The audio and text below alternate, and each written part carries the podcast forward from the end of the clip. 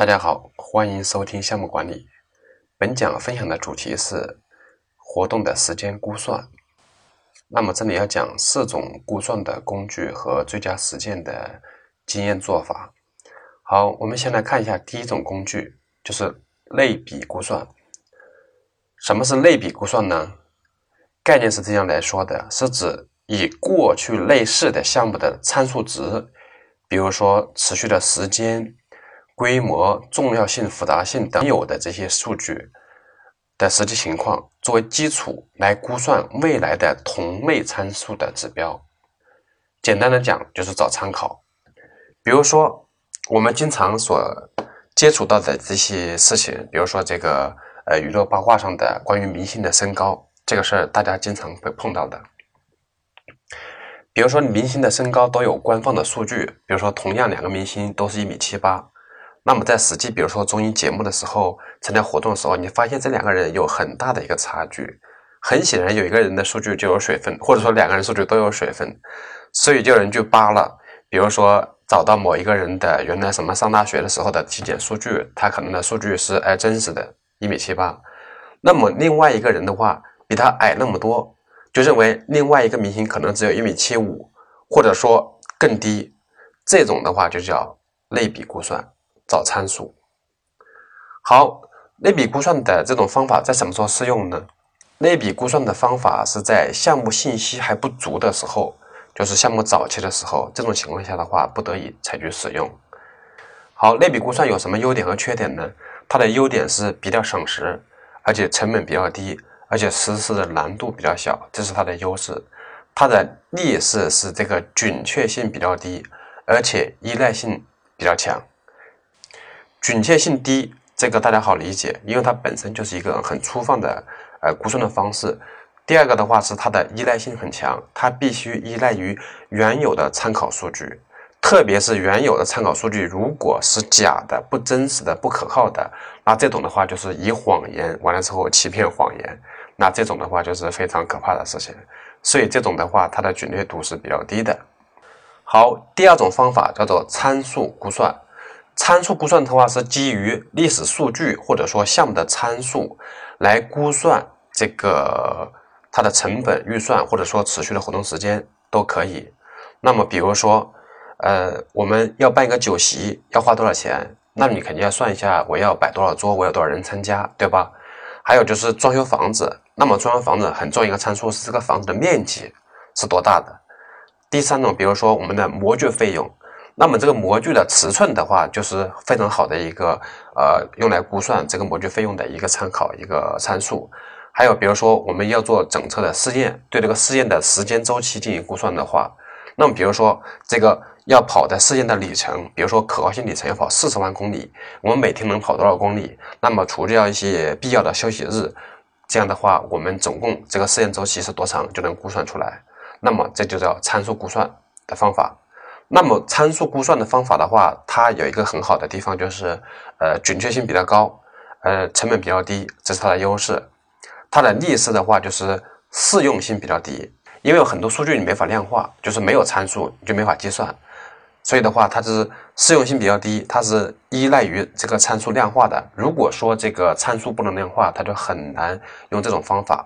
所以这种方法的话是非常依赖于长期的构建历史信息数据库。包括之前的类比方法也依赖于长期的信息库的构建。好，第三种方法叫做三点估算法。三点估算法的话，这个非常实用，因为刚才我们讲的其他的方法是这个适用范围是比较小的，那么三点估算法的适用范围是比较广的。好，三点估算法最早来源于美国的北极星导弹计划，因为这些方法论呢，最早都是从军事领域。完了之后发明的，现在我们用的比较多的方法，很多都是这种情况。好，三点估算法的话，它的难点是在于这个最可能时间。好，我先讲一下三点估算法，就是最可能时间和最乐观时间和最悲观时间的三个的平均值。好，那么最乐观的时间是怎么得出来的呢？是基于活动的最好的情况，什么情况都是理想的，来计算最可能的时间。最悲观的时间是基于活动的最差的情况所估算出来时间。好，这两个是有一个很清晰的定义的，也是可以去计算的。好，最可能的时间是什么一个意思呢？就是基于最有可能获得的资源，还有这些资源所最可能出现的生产效率，以及这个实施过程中最可能出现的干扰的影响来估算出来的时间，这个是最可能的时间。好，这个三点估算法的话。有三种不同的这个计算方式。那么第一种是取最好时间，取最差时间，取最可能的时间。这个最可能的时间的取法是取最好值和最差值的一个平均值，这也是应用的非常多的。所以这种三点估算法的话，实际上就变成两点估算法了。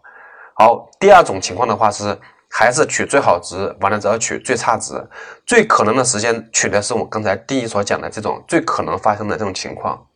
这是第二种，第三种的三点估算法的取法是，同样是最好值还有最差值。那么最可能时间取的是，在这个估算的时候，我们出现的次数最多的那个值，这个数学上叫做众数啊。所以，我们这个三点估算法最后估算出来的时间的话，它是在最可能值偏向于另外一个侧。那么，那侧在哪呢？如果说最小值离最可能值比较近。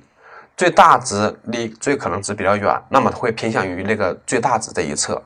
那么如果说最小值与最可能值偏差比较远，而最大值与最可能值偏差比较近，它就会倾向于，它就会偏向于这个最可能值的最小值这一段。那么这种概率的话是比较高的，实际上发生的时间和这个估算出来时间的重合度相对来说比较高。好，三点估算法的优点和缺点是什么呢？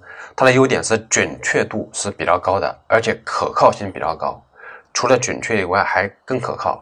它的逆势的话是成本比较高，因为你需要花时间精力去计算这可能值，完了之后去求和去计算，投入的时间精力的原因，它适用范围的话是不适宜大面积的这个推广和使用的，而且它依赖于专家的经验。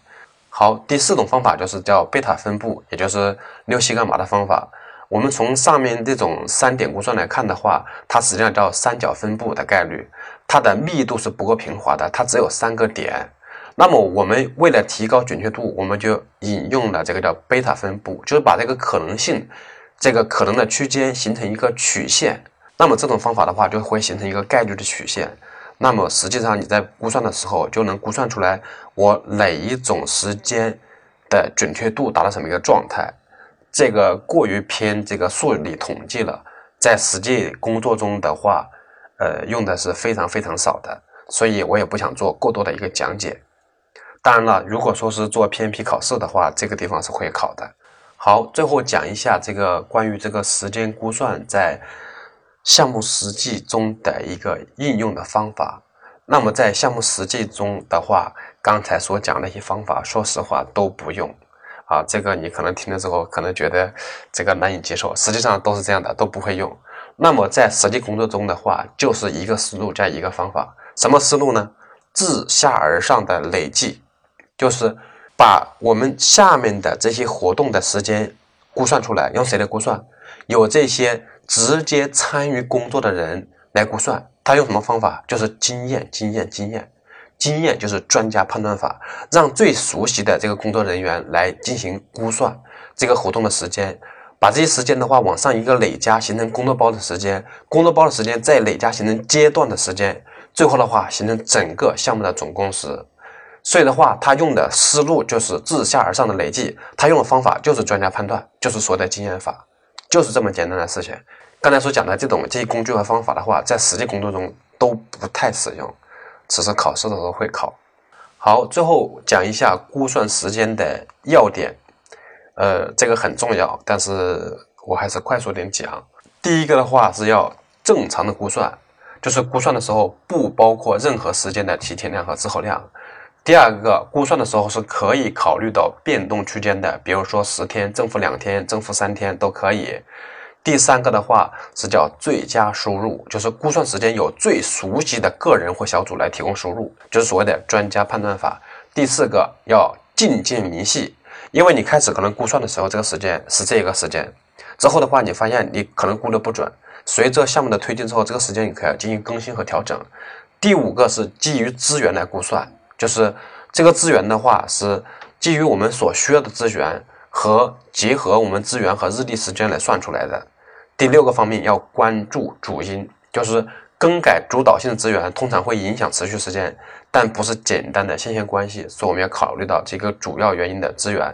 第七个要考虑到假设的状况。第八个要做一定量的储备分析。好，关于时间。估算的要点，刚才讲了八个方面，分别是正常估算、变动区间、最佳输入、进精明细、基于资源、关注主因、呃记录假设，还有储备分析。没有重点的展开一一的讲的那么细。如果关于这方面有什么疑问的话，可以再找我沟通和探讨。那个现在那个联系方式也很方便，大家百度一下我名字就能找到我。好，本讲就讲到这里，欢迎大家收听下一讲内容。